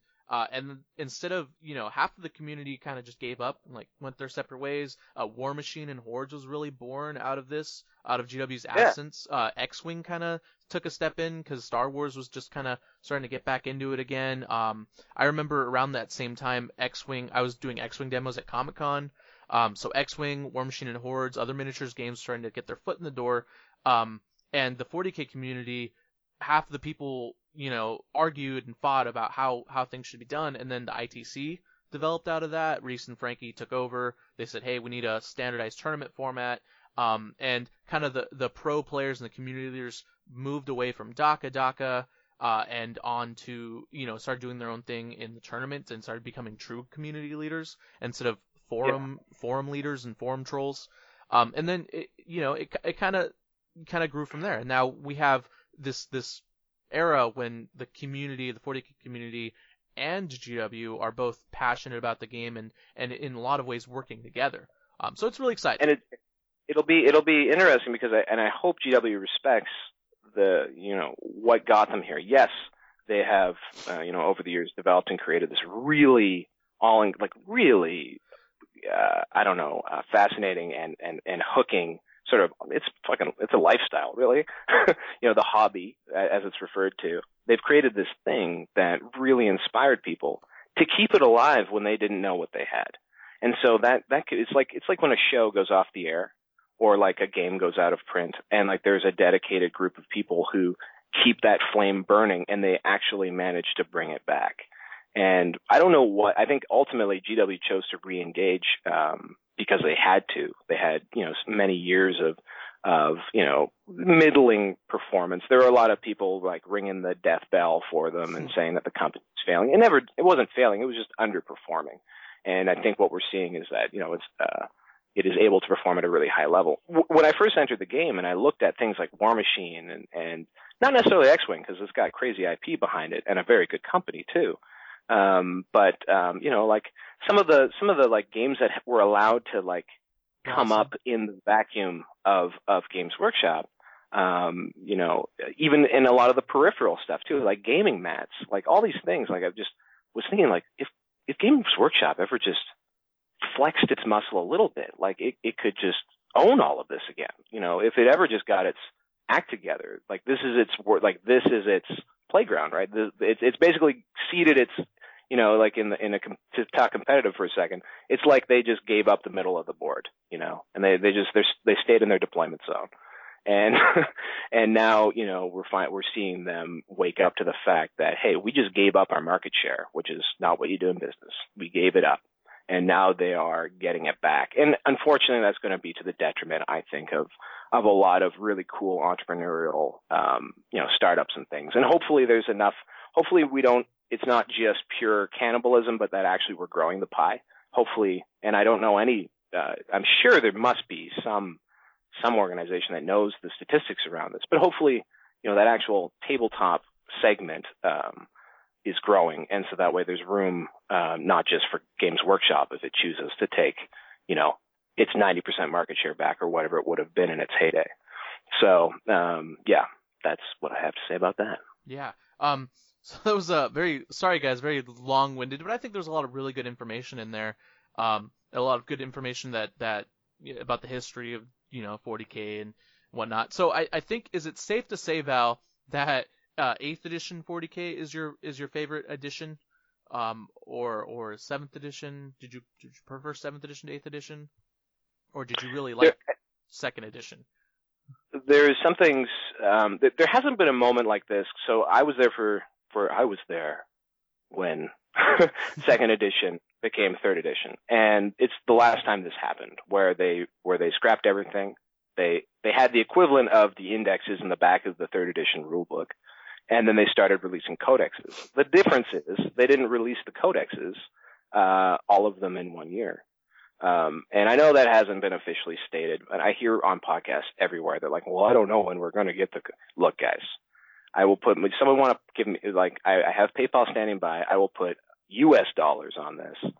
Um, that, uh, you know, we are going to see all, all factions updated before the end of Games Workshop's fiscal. To me, it's clearly the business plan. If they miss it by a month, they miss it by a month, but, um, they're going to have eighth edition fully caught up, which what happens after that, I don't know. It'll be interesting. Maybe we'll have the malign portents thing happening, but whatever. Um, so I think eighth edition by far my favorite, just because we're going to have at the end of this year, first time ever, we're going to have actual parity from just like a, a, a current rulebook perspective. And also, I want to dispel another myth that I hear, keep hearing propagated, which is the idea of power creep. Uh, because people are seeing these things being released, you know, consecutively, there seems to be some sort of a concept of, you know, that they weren't built all at the same time. That's insane. I mean, clearly this this has been designed uh, holistically. Uh, whether they hit, uh, you know, whether they're they're hitting that that nail on the head every time is is another debate. But no, these these books were designed in concert with one another, and they're being so you're having an attempt made for the first time ever at not just internal balance, but also book to book balance, which is fantastic. You in seventh edition, you could see um, a real and behind the scenes because they didn't they weren't transparent at the time. We didn't know who was responsible for what, but there was a very significantly different design philosophy between uh, the first books of seventh edition, say Orks, Eldar, sorry, Dark Eldar, um, uh, Blood Angels, um, uh, maybe a couple others, right up until Necrons. And then Necrons comes. So those first books, if you play those armies against one another, they actually they they hang. It works fairly well once you're once you're into the post Necron books, those books do well together, and then you kind of get into the the the uh, the Rise of the Primarch story arc, and that becomes a different version. Um, so so yeah, that's uh, essentially um, what I saw happening there. Okay. Um. So so uh. What do you think about GW's direction? Um, so we're going to step away from 40k for a little bit, um, just what do you think about GW's direction to uh, jump into different games like like Shadespire, um, Age of Sigmar, Necromunda? What's up? It is absolutely brilliant. I think Shadespire. I've been I've been meaning to get around to playing it, but a game like uh, Shadespire actually uh, uh, expands the potential pie for Games Workshop into uh, a gaming segment that they otherwise would never touch. So that's fantastic from a, from from a balance sheet for Games Workshop perspective. The way that they're licensing uh, video games is fantastic from uh, uh, you know a growing the potential client base of Games Workshop perspective. The studio games like uh, Necromunda and Blood Bowl and you know Titanic is coming and all those guys. That's to be more um, probably for the the traditional you know 40k or fantasy AOS set those are games that have, I think, probably, if anything, cannibalized their their sort of core demographic, uh, and are usually sort of little side treats that that people pick up once they're fatigued with the core game. So that kind of keeps the that their core clientele, you know, um, with a with a little bit of variety in it, and they're also fantastic games. But I would bet, for the most part, someone who plays Blood Bowl also you know, at one point or another played fantasy or 40k. You know what I mean? Yes. Those other things are like much like Black Library are are avenues to getting people into uh, you know Games Workshop lines. Um, the amount that right now the company is able to support these lines is really going to be the question. Um, sure, their share price has gone up quite a bit, but one of the big things about Games Workshop has always been that they pay a pretty healthy dividend. Um, they do invest in their own company but they are they, they really do share or not share, but they pay out you know their uh, you know their net cash flow to their shareholders. So they actually have a very high yielding stock, and so they they're going to get into a crunch where they may need to invest in their company and you know grow their capacity to support these games and to manufacture what what the demand is. Um, and you know, so they, they, I mean, I'm not the guy running the business. I don't actually know how much they look at reinvesting in their in their business. Hopefully, they're looking at expanding their capacity right now in a big way, so that they can actually keep these games supported. Because they've done the right thing. Remember what I was saying about the um, uh, making sure that the, the the the tastemakers and influencers out there are giving, you know, not necessarily positive consideration, but have the opportunity to give positive consideration at Games Workshop games. Shadespire uh, was said to be a very good game by all the right outlets. People who normally don't touch Games Workshop products were looking at and reviewing Shadespire. And so maybe that will be uh, a game that Games Workshop can sell quite sustainably to, you know, the card shop crowd. Yeah. Um, and, and get them, and get them playing with some toys and thinking, hey, these minis are cool.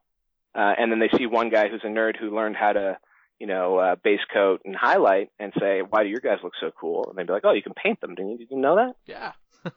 And off you go. Boom. The rest is history. Okay. yeah. It, Oh, thank you very much, Val. That was um, there was definitely a lot more than I think the listeners um expected, but I think it was also really good. A lot of really good talk there. Um, so more than they want to. I don't know. Oh, maybe We'll they wanted it. I don't know. Let me know, guys. Uh, email me frontlinegamingpdpab at gmail.com. Uh, I'm always I'm always love hearing you guys, reading what you guys say, uh, critiques, constructive criticism, laughs, whatever. I, I love hearing what you guys say. And Val, if you want to message Val, if you want to if you want to give him a shout out, if you want to say you really liked him or you really don't like him or anything, you can email me, tell me all that stuff. I love having conversations. But Val Heffelfinger on Facebook. He's also Heck Val yeah. Heffelfinger on Facebook. If you want to know how to spell Heffelfinger, um, it's Heffel and then finger. It's very easy. I promise. it's um, Very straightforward. uh, anyways, Val, so that that's gonna be pretty much it. Um, thank you very much for being a co-host on this show. I really look forward to having you, and I look forward to a good 2018. Val, is there anything else you want to say to the listeners? Any last words? Um, first of all, uh, I, I just want to say uh, how cool it is to be able to to talk to people about this and share some of my ideas and hopefully, uh, you know, pick up some new ones. And how cool it is to be able to be on a podcast with you, uh, uh, Jeff, and uh, Sean. Correct? Who's Yes. abuse puppy? Right Yes, about that? Abuse puppy. So these are guys who I've, you know, viewed from afar and and and uh, listened to and read and uh, you know been impressed by and like are actual legitimate names in in 40k.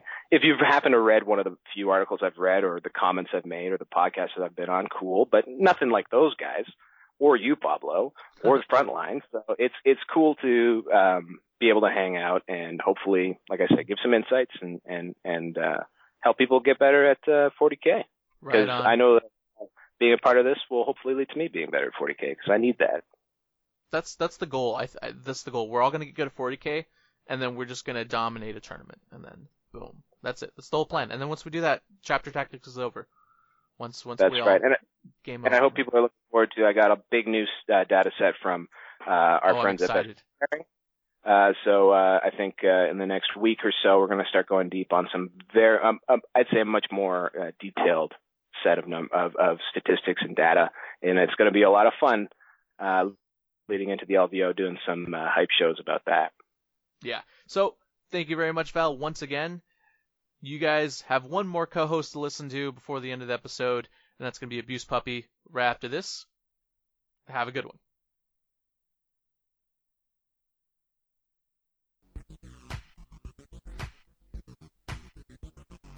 Are you looking to promote your event or 40k related product to an audience of like minded gamers? Try out a sponsorship with Chapter Tactics. For an average industry rate, you can have your tournament, convention, or unique product advertised here in this time slot. If you or someone you know is interested, please email me at frontlinegamingpdpab at gmail.com. Once again, that's frontlinegaming, P E T E Y P A B, at gmail.com. And thank you very much for your consideration.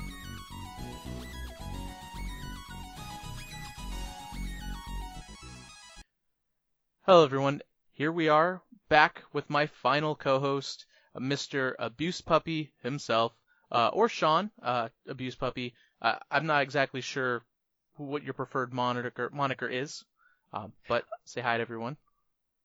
Hello, everyone. I kind of go by both Sean and Abuse Puppy uh, alternatively, but on the internet, usually Abuse Puppy. Okay, Abuse Puppy for the podcast it is. If anything, just to bring up that question, Who who is this poor abused puppy talking about Oh, 40K man. tactics? That is a long, involved story involving an old shitty writing project from like 1998. Uh, suffice to say that the, the abused puppy is essentially me. Okay, that's very very interesting. You know, I was um, my old old email back in um, middle school was doomed guy. Um, oh wow. Yeah, and I I I think obviously probably not nearly as deep as abuse puppy, but basically I just figured I was just this lost soul who was always you, you know getting into accidents and getting into trouble. So, Mhm. A- anyways, I think everyone has an something like embarrassing, yeah, embarrassing, exactly. yeah thing from back in the day. But you you took it and you ran with it, and you've written Hey, over I, th- I think over a thousand articles on Frontline Gaming. It, it's a lot. It's it's Ah, I don't even know. It's, it's quite a few. Yeah, it, Yeah. and you're actually on a bit of an Eldar kick right now. Um, so if you guys are interested, Yeah. real quick, if you go to frontlinegaming.org, Abuse Puppy writes a ton of articles for us. They're all tactics articles. Um, and if you've read them before and you're listening to this, maybe you want to hear Abuse Puppy talk about himself. So, what what are you all about, Sean? What what- what's your deal? Who are you? Well, uh, you know, I've been playing 40k for quite a while here, and I've kind of bounced between different aspects in different ways, but I've always been a quite a big gamer, and so I got drawn into the hobby quite a while ago, and I've really never really fallen out of it. Okay, and what got you into Warhammer 40k? Honestly, I don't even remember at this point. I was like 11 when I started playing, and I think I just picked up some models with a friend and we thought they looked neat. I already played Battletech and some other games like that, so it was a pretty easy step from there into Warhammer. Nice, nice. So, uh, BattleTech. Wow. Um, yeah. So, uh, you you obviously I, I know you play other games other than 40k. Um, so wh- what's your kind of philosophy as a gamer?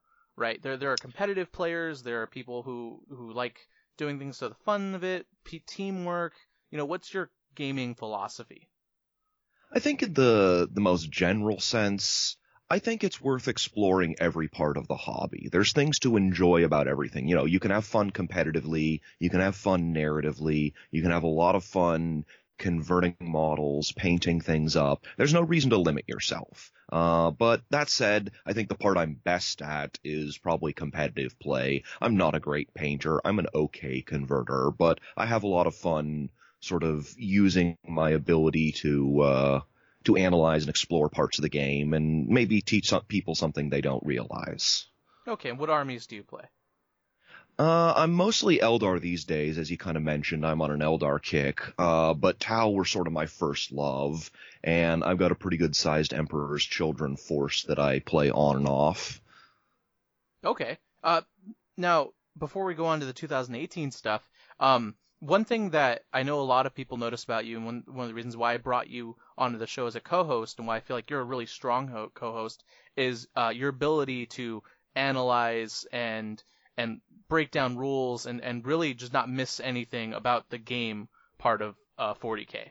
Uh, right, as, as I, I believe Jeff said, Jeff said it best earlier in the podcast. Um, that you that you are you're the guy to talk to when it when it comes to rules questions and all that. Like you don't want to talk to him or me or Val. Like you're the guy. Um, what? Yeah, Okay. I mean, no, go ahead. oh, I was gonna say what brought that about. It's, I don't know, I think maybe partly it comes from my experience with a lot of other games. I play role-playing games, computer games, other tabletop and board games. I just have a lot of experience in that respect. And I spend a lot of time studying the game. I'm not sure I could call it like uh, a truly unique talent, but the more time you spend reading about the game, the more time you spend reading codexes and rule books and all of that, the better you're going to get at it. Right. Right on. Well, I I I think that you, it's a it's definitely a talent you can pick up. And it's definitely a very important talent if you want to do really well at the highest level. Um, For sure. And, and I feel like you're probably one of the best. Um, maybe maybe not maybe your luck or maybe other aspects of your game aren't aren't to par but rules knowing rules and and knowledge game knowledge are not definitely not your weakness um I like to think I'm pretty good at it. Yeah. so role playing games. Do do you play D and D, Pathfinder? Uh, D and D sometimes, Pathfinder once in a while, but also Shadowrun, World of Darkness, all sorts of obscure indie games.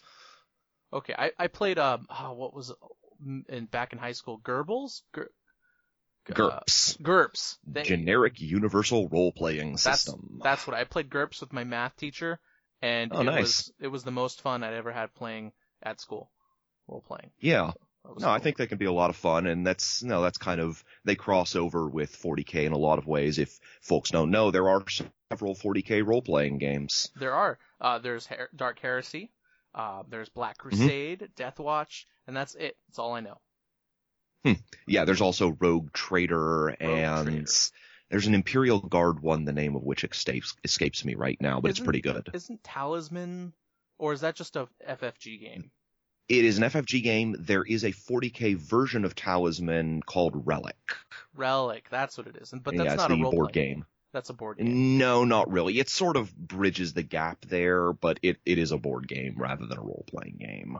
Interesting. Well, I'm I'm glad I brought you on. You know, I think I'm just gonna have you on, and I'm just gonna ask you random questions about games. Um, I, I hope you don't mind. I'm just gonna be like, hey, no. uh, abuse puppy. Here to oblige. well, um, what's the latest Star Wars RPG game? We've actually been playing that with my group recently. Uh, they've released a some beta version stuff of it, and we've been messing around because a lot of my friends back Kickstarters and you know are in on beta testing and stuff like that. So I get previews of a lot of those kind of games. I knew it. I should. Uh, anyways, you're you're RPG guy, abuse puppy. You, yeah. Stamp. Boom. Anyways, moving on to the 2018 season. But before we, we talk about that, um, what editions of 40k have you played through? I started in mm, like mid to early second edition, like wow. I said, when I was like 10 or 11. Um, didn't have any clue what I was doing. Obviously, we the first game of 40k I played was on my friend's patio on what must have been a 40 foot by 20 foot battle map. Uh, and we were extremely confused as to why none of our guns were in range, except for my one basilisk. Uh, that basilisk won me the game, by the way, because it sort of shot every turn for like 11 turns. Because we also were just sort of like, game ends on turn five. No way, we're gonna keep playing. That's you guys played. Your first game was an APOC game, um, which is not a good no, first game for new players. Not, not even really APOC because we only had about you know 750, 1,000 points each. Um, it was, it was a mess is what it was. But yeah, I started back then. I played up until like just about the beginning of third, uh, and kind of fell out of the game for a while. Didn't pick it back up again until late fourth edition, and really the beginning of fifth edition was where I started playing again for real. And I've been playing pretty much continuously ever since then. Okay, and uh, I'm sure you you've either mentioned this a lot or you've been asked this a lot. But what's your favorite edition of 40k? At this point, I think I've got to say eighth edition. Um, for for all the complaints I may have about it, Games Workshop has really done a good job of kind of refining the system and improving some things. There's still obviously stuff I'd like them to change, but the missions are better, the rules are better, the game is more accessible. I think it's hard not to call 8th edition the best edition yet. Okay, nice. That's that's um so far that that's uh, mirrored what the co-hosts have gone through uh said. But um so what's what's your opinion? So I, obviously you like Eighth Edition, and um, it's your mm-hmm. favorite edition. But what, what do you think? What do you think makes it the best edition? Like, what's your opinion on on it specifically? Why does it tick? Uh, I think the two big things that really make Eighth Edition work are uh, one, that the rules are sort of more balanced and accessible than ever before. When you have these, you know, data sheets that contain all of the unit's rules and most all of the weapon profiles, bar a couple weird upgrade options, um, you have a game that is just more playable for people in general. Uh, and to go along with that, Games Workshop has started thinking about making the game more accessible and working towards that. So they've pared down a lot of the weird nested exceptions to rules. They've added all of these features that make the game simpler to play. They've removed some of the things that were needlessly complex. Like, you know, a big stumbling block for a lot of starting players was always the weapon and ballistic skill charts. And that's just gone entirely now. And I think that's really indicative of the way they've designed 8th edition. Uh, I was talking about with Jeff. Did you ever play video games? A lot of video games. Abuse Oh yes. Oh great. Um, uh, were you really into uh, first-person shooters? To a degree, I was never good at them, but Okay. I played quite a bit of Doom and Quake back in the day. Okay. Well, I think we'll go with a game that that I think that's more your style. Um, did you ever play the Elder Scroll series? Oh yes. Okay. Um, the Jeff and I were talking about this phenomenon um, that I think that uh, GW took with, with the relationship between seventh and eighth edition and how they've changed. Um, Mhm. I, I think I attributed it to Halo 2 versus Halo 3, and I think this you can draw parallels to Yeah. Oblivion and Skyrim in that Oblivion, in a sense, it, it's it's very hard on the edges, very glitchy, um, but Mm-hmm. it, it's also it's very you know um, pro friendly, uh, like modder friendly. You, you know, it's very it's very easy to break. Um, Sure. And, and you know, it's just it's more cut and you, you know, it's Oblivion. But. Skyrim, on the other hand, is um, is the term I used uh, was noob looped or um, definitely more user friendly, visually obviously more amazing, um, but, but Yeah. maybe lacking in depth a little bit or maybe a little oversimplified um, for a broader audience. But I feel like that's kind of how Eighth Edition and Seventh Edition were. Um, yeah, you're not you're not wrong there because like it is kind of you know there are some of the quote unquote pros are are big fans of the older version Oblivion or Seventh Edition and it has a lot to offer them. There's a lot of uh, depth that you can explore there and ways that you can break it that may not be obvious at first glance. But the newer version, Skyrim or Eighth Edition in our metaphor, um, is just a more playable game for a lot of people. Yeah, yeah, that's true. I mean, you you know, uh, as much as I like getting my acrobatics up to a thousand and jumping off the throat of the world, landing into town and slaughtering a bunch of people as a vampire, um, I don't think that's fun for everyone. Um, No, and it it requires it requires that you dive in the deep end of the pool, which was what a lot of people struggled with in seventh edition. Is if if you weren't someone like me who had read every codex, knew every supplement, dug through everything time and time again, and knew all the weird exploits and glitches in the system, you were in trouble. absolutely. Um, now, what are your predictions for the direction of Eighth Edition? Where is GW taking this new edition in 2018? I think we've started to get an indication from the books that have already been released uh, in eighth edition of what the rest of the edition is going to look like. We kind of know like each faction is going to get this bonus. You get a sub faction bonus that you pick. You have a set of stratagems that kind of follow this mold that we're aware of. Um, so I think we have a, a pretty strong picture there. I think what they're going to try and do is hammer out all the rest of the codices in this mold. Um, that we're all pretty familiar with at this point. And then they're going to do sort of what they did in seventh edition is they're going to go back and sort of release some supplements, put some add-ons in, start get working on more models. Cause we're seeing this with the Demon Codex is like, oh, they're actually releasing some new models. They haven't really done that yet up until this point. So I think that'll, it is going to be kind of rules first, models second, uh, approach to eighth edition. And they're well through the rule set. So it's not going to be that much longer before I think we'll start seeing a big set of releases of models. Absolutely. How many Primarchs do you think we're going to get? Mm, that's a real tough call. Uh, if you'd asked me a year or two ago, I would have said zero. now, I mean, I wouldn't be too surprised to see, you know, another loyalist Primarch and another demon Primarch every year. They're big sellers. They make good money and people like the kits.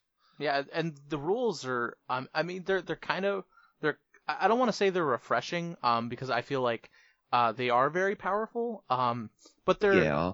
their game they're centralizing, right? Which I don't think is necessarily a bad thing, um, but it's No. it's different. I, I I can't. It's eighth edition is definitely Primarch 40k.